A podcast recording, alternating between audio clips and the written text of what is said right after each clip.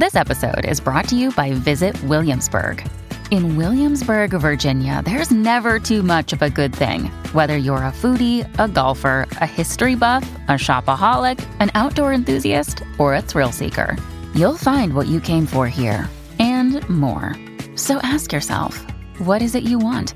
Discover Williamsburg and plan your trip at visitwilliamsburg.com.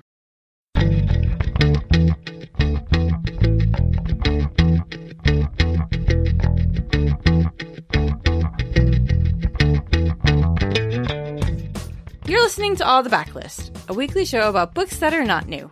I'm your host, Liberty Hardy, and I'm little in the middle, but I've got much backlist.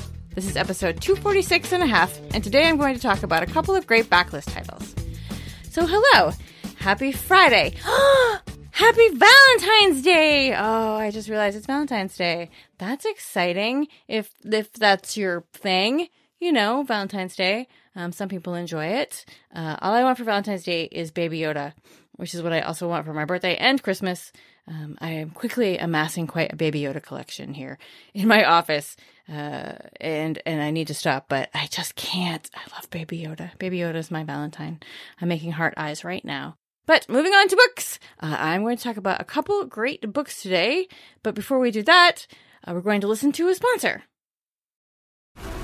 This episode is brought to you by FX's The Veil, starring Elisabeth Moss. FX's The Veil is an international spy thriller that follows two women as they play a deadly game of truth and lies on the road from Istanbul to Paris and London. One woman has a secret, and the other has a mission to reveal it before thousands of lives are lost. FX's The Veil, now streaming, only on Hulu. Need mealtime inspiration, it's worth shopping Kroger, where you'll find over 30,000 mouth-watering choices that excite your inner foodie. And no matter what tasty choice you make, you'll enjoy our everyday low prices, plus extra ways to save, like digital coupons worth over $600 each week. You can also save up to $1 off per gallon at the pump with fuel points. More savings and more inspiring flavors make shopping Kroger worth it every time. Kroger, fresh for everyone. Fuel restrictions apply. Okay, so today's books are funny and feminist. Did you know that if you sign up for Book Riot Insiders at the epic level, you can now make a request for themes for uh, some of our podcast shows, including all the backlist. So this is the first request that came in. Uh, Anita F is looking for funny and feminist books with strong female leads. Uh, so this is for Anita. I'm going to talk about a couple of great books that I love. Uh, the first is How to Build a Girl by Caitlin Moran. Uh, you might recognize her name. She is hilarious. She wrote a great memoir called How to Build or How to Be a Woman. Um, this is How to Build a Girl. The book, of her memoir is How to Be a Woman, uh, and she has the Moranthology. She's just she's uh, she has the most amazing hair. It's like black with this white. She's like uh, like opposite Cruella Deville. Vil. She's so awesome. Uh, and this is her coming of age novel, which is l- pretty much based on her own life. Uh, it's set in 1990 in England, and it's about 14 year old Joanna. She has been kind of sheltered by her parents and ends up on national television and embarrasses herself horribly and doesn't think she can go on as herself. Uh, so decides that she's going to take charge of her life and reinvents herself and renames herself as Dolly Wilde, You know, entrepreneur, writer, lady sex adventurer, and she's going to start drinking and smoking and being a badass. And now she's 16 and she's Dolly and she's living this wild rock and roll life and she's working for a publication writing reviews of records and going to parties and it's just sex, drugs, and rock and roll. And she comes to a point where she realizes, hmm, this is also not my life. This is not who I should be. Uh, and tries to figure out like who she really is. Uh, Caitlin Moran is so so funny. I know I've said that, but I'm going to say it again.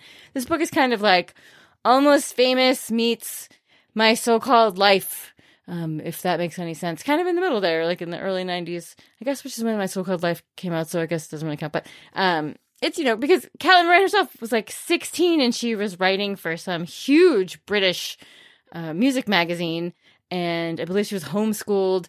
And so this is very, very much her life too.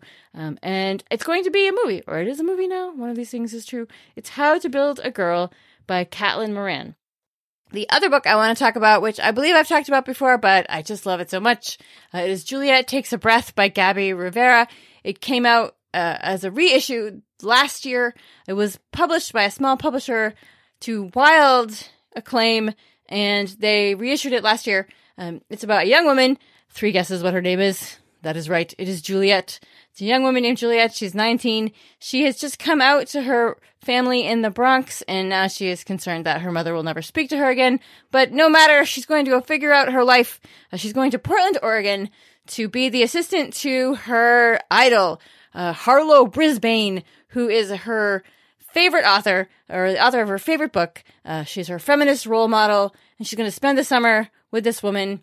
But she's also going to learn over that summer about white feminism and inclusivity, you know, where her, where she fits in as a lesbian Puerto Rican woman.